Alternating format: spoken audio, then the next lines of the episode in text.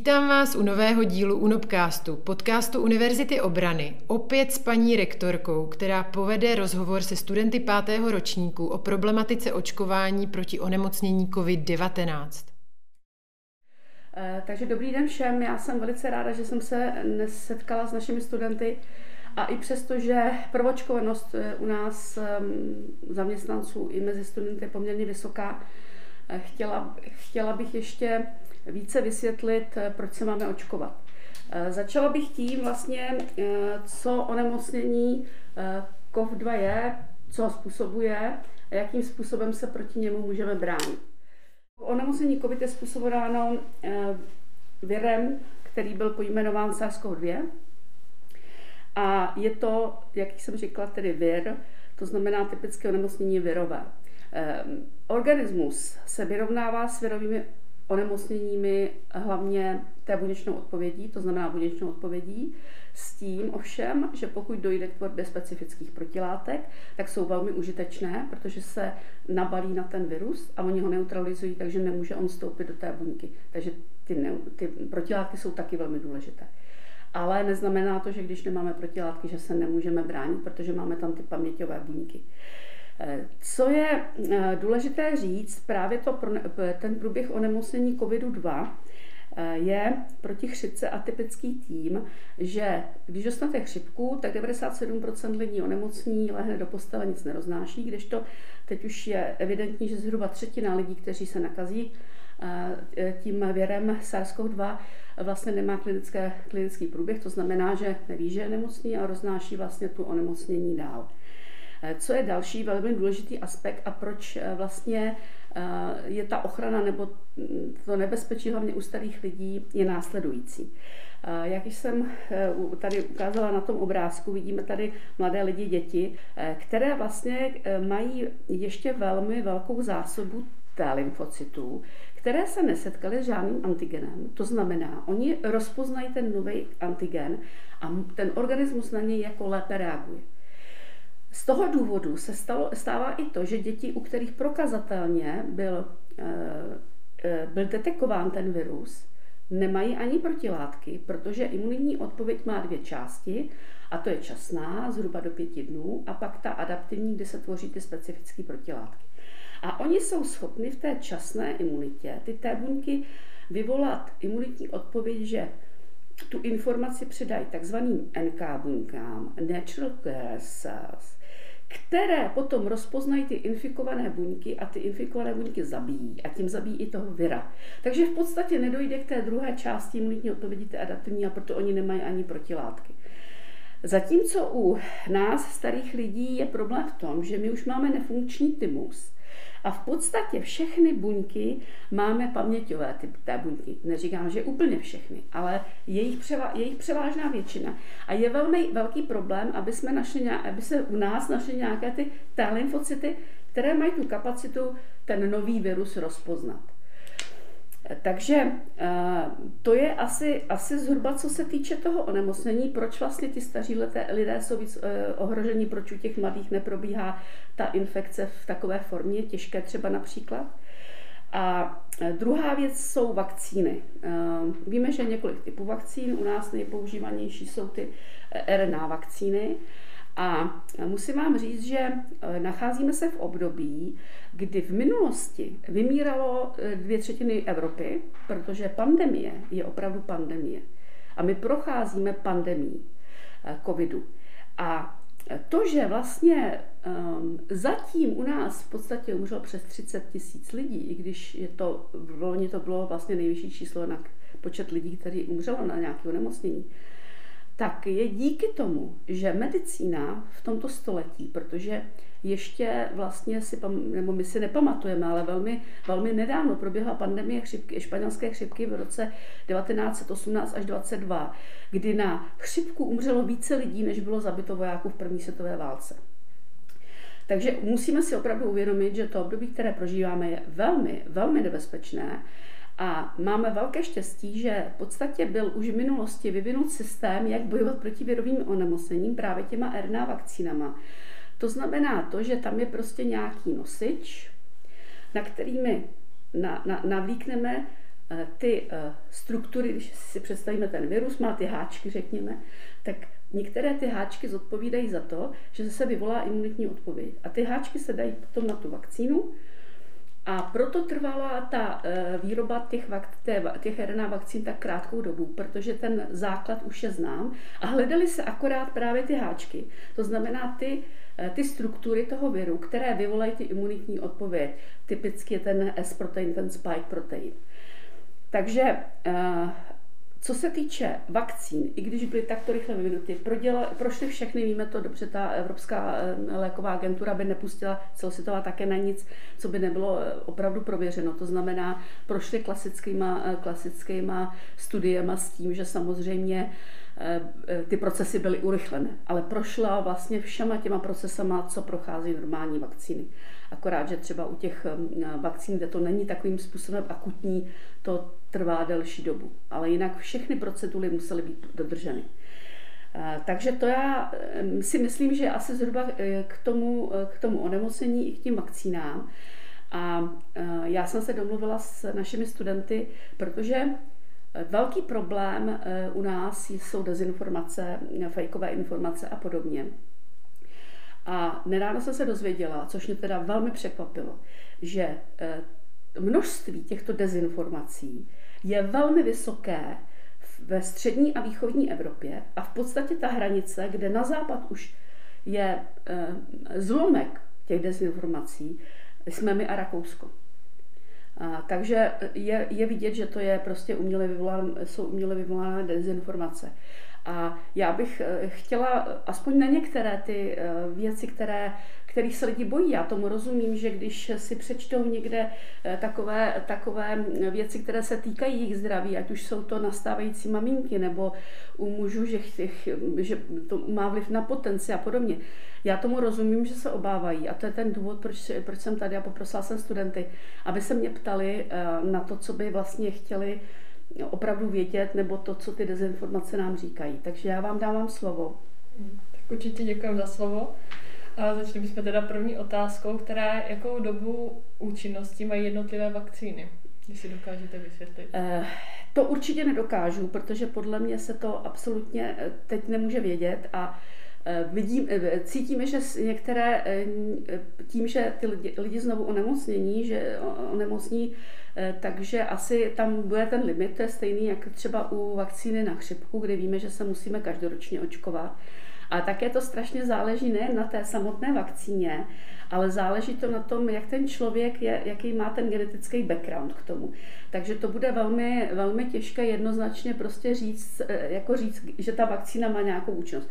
Už víme, že bezpečně, a to teďka víme, že bezpečné je, že se přeočkovat po, po tom půl roce, samozřejmě, takže eh, musíme se připravit na to, že budeme každý rok očkováni, to je jasná věc, ale myslím si vzhledem k tomu, že eh, jsou horší věci na světě a pokud to přispěje tomu, že budeme moct žít relativně normálním životem, takže je to v podstatě, pro mě to není zas taková zátěž. Další otázka byla směřována vlastně k tomu, kterou z momentálně dostupných vakcín vy jako odborníci se upřednostňujete a z jakého důvodu? Eh, tak eh, eh, já neupřednostňuji žádnou, protože vysoce účinné jsou RNA vakcíny, mají v současné době je horší logistika s nimi samozřejmě. Ty ostatní vakcíny odpovídají absolutně tomu, co, co vlastně agentury, které schvalují ty léky, požadují od vakcín. Takže všechny, eh, všechny vakcíny, které jsou schvále, schválené do Evropskou agenturu, eh, je, je splňují. A zase to bude individuální. Víme, že, že, ten, že ty RNA vakcíny, ať už Pfizer nebo Moderna, tak mají vysokou účinnost, tak já nemám zkušenosti a ne, nemám teď opravdu přehled o tom, která, ale všechny jsou v podstatě schválené, účinné, takže se lidi nemusí bát, že by některá z nich byla lepší nebo horší. Dobře, děkujeme. Je pravda, že vakcína je škodlivá a očkování je nebezpečné? Protože může mít negativní následky pro člověka, například kardiovaskulární? Mm-hmm. To jsou základní parametry. Když se vyvíjí vakcína, tak to jsou základní parametry, které se právě studují v těch studiích. Ten, ty, ten boční efekt. Ono se ani tak nestuduje v těch, ono to ani moc nejde, když nemáte ty, ty viry, vlastně jakoby nemůžete pustit na člověka vir, když ne, nevíte, jestli ho to ochrání. Že jo? Takže tam u těch vlastně, u toho vývoje vakcín se ani tak nestuduje, tak jakoby samotná účinnost, ta je až později. Ale první, co se studuje, je nebezpečnost té vakcíny, to znamená, jaký to může mít vliv na právě na e, další e, orgány onemocnění a podobně, co to může vyvolávat. Takže to je největším penzem toho studia. Takže můžu říct, tyto vakcíny jsou bezpečné. Ehm, vlastně je pravda, že ta vakcína není účinná, nebo ta, co byla vyvinutá třeba minulým rokem, co vyšly vakcíny, tak nejsou dnes již účinné z důvodu toho, že momentálně už ten vir proběhl několika mutacema a ty mutace můžou být odolné vůči té vakcíně? Tak, jestli, jestli pozorujete trošku eh, ten vývoj těch vakcín, nejrozšířenější teď u nás ta delta, teď se mluví o tom omikronu, ale všechny studie zatím, co byly udělány, teď se u Omikronu eh, je eh, největší penzum práce děláno právě na tom, jak, jsou, eh, jak chrání tyhle ty vakcíny, ale i u té delty bylo prokázáno, že chrání. Takže tam to není opravdu tou, tou mutací, je to spíš tím v podstatě vyvoláním té ochrany, ty, eh, víme, ty, ty, virové, ty vakcíny proti některým virům opravdu se musí jakoby pořád obnovovat. Jo? To proti některým onemocněním je to i u některých bakteriálních onemocnění, prostě, že se musíte nechávat převočkovat. Takže to, tohle, to, že teda teďka hm, ta účinnost není tak, eh, tak dlouhá, je eh, spíš z tohohle toho důvodu. Určitě ne kvůli, kvůli tomu, že by to bylo kvůli mutacím toho viru.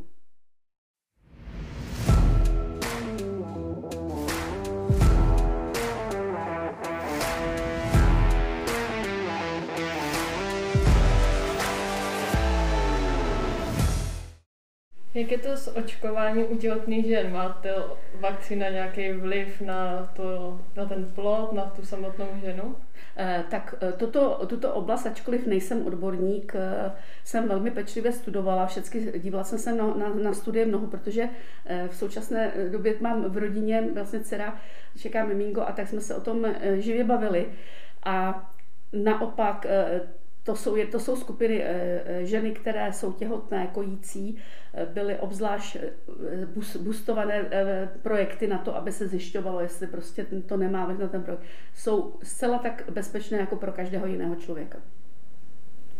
Hmm, další dotaz. Vlastně je přípustné, aby se lidi, mladí lidi jako my, vlastně to očkovat nemuseli z důvodu toho, že nepatříme do té rizikové skupiny jestli by bylo nebo právě lepší pro nás mladé nějak eh, nebo lepší pouze očkovat ty starší lidi, seniory a rizikové skupiny? Eh, tak, co se týče jakoby impaktu na vás mladé, tak samozřejmě asi byste se nemuseli očkovat, jo? protože opravdu eh, teď mluvím o vás 20, třeba 20 až 30 u dětí, protože už jsou prokázány těžké případy u čtyřicátníků, ale, ale to máte pravdu.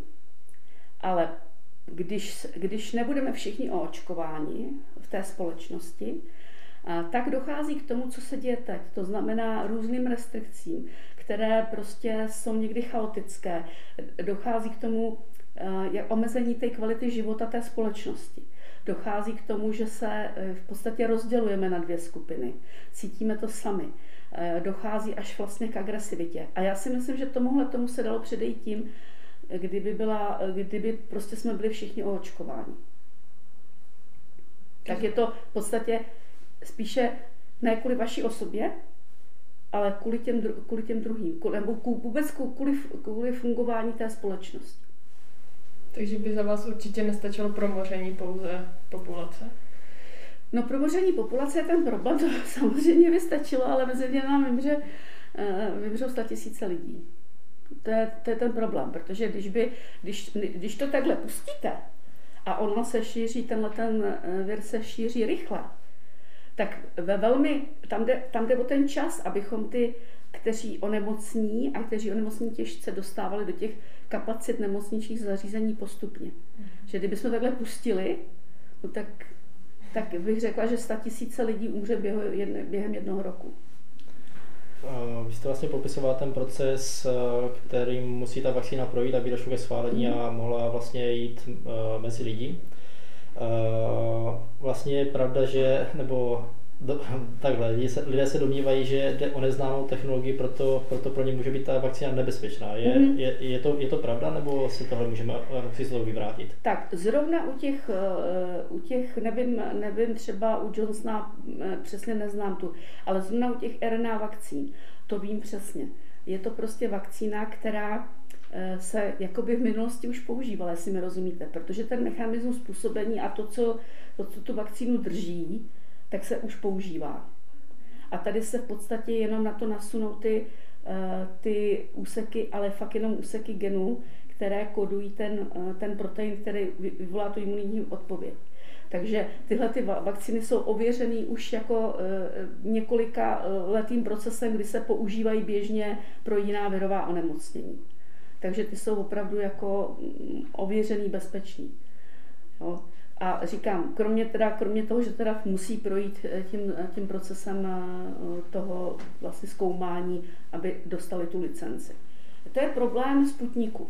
Sputnik je, bych řekla, jedna z nejlepších vakcín, který bychom mohli mít, protože ta technologie, která byla použitá, prostě používá vlastně ten virus, který je jakoby z člověka, takže opravdu ten je ale problém je v tom, proto to nechce ta Evropská léková agentura schválit, protože oni nedokáží prokázat tu kvalitu při té výrobě. Jo? Protože samozřejmě vakcínu dostanete jenom do, do výroby, ale musíte doká- prokázat uh, té uh, agentuře, která to schvaluje, přesně Eh, správnou laboratorní praxi, eh, standardní operační postupy, jak je zajištěna jakoby to, jak to bude pořád stejně, kde, kde jak se hlídá kvalita toho, eh, té vlastní výroby a podobně. A to právě ruská strana nedokázala doložit, proto vlastně nebyla schválena. A víte, z jakého důvodu vlastně nebyli schopni tohle doložit? To je otázka, protože samozřejmě já jsem v Rusku nikdy nebyla, ale um, prostě jsem se setkala s odborníky, protože tu infekční biologii dělám. My jsme dělali na bakterii, teda intracelální bakterii Francisella tularensis, na kterou je vlastně, teď taky není licencovaná vakcína, ale byla, byla vakcína Life Vaccine Strain, která byla odvozená z původní ruské z 50. let. A ta původní ruská z 50. let měla velmi mnoho ještě e, takových těch bočních účinků, těch negativních, že opravdu vyvolávala onemocnění, protože to je živá vakcína bakteriální, ale e, ty Rusy dodnes používají. U nás je to zakázané. Jo, takže tam je prostě ta jejich legislativa, všechno, co jakoby, já to nemůžu říct, opra- nevím to, jak, jak to v těch e, fabrikách vypadá, to vám opravdu nemůžu říct. Ale to, že nedokáží to doložit, tak asi proč?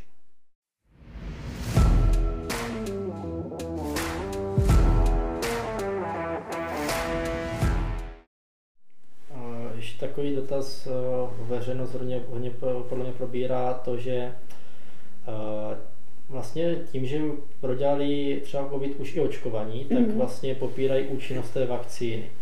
Eh, jak se na to díváte, vy by mě zajímalo. Ano. Vrátím se zpátky k tomu původnímu obrázku, kdy jsem vám ukazovala toho starého člověka, který už v podstatě nemá moc funkční ten imunitní systém. A přestože dostane vakcínu, a e, třeba, e, co vím z, ze statistik, e, tak ty v těžkém stavu, kteří byli očkovaní, jsou už víc než půl roku po, to, po tom druhém očkování. To znamená, ten jejich imunitní systém není dostatečně nastimulovaný proti boji k tomu. Co se týče těch čtyřicátníků, tak tam si myslím, že očkovaný není ani jeden v takovém těžkém stavu. Takže to souvisí s věkem protože zase my staří lidé máme už prostě problém, ten imunitní systém nám nefunguje zcela dostatečně na to, aby i ta vakcína prostě ho udržela v nějaké kondici. Takže to je z toho, a dochází vlastně k těm, k těm excesům, takže eh, asi z tohoto důvodu.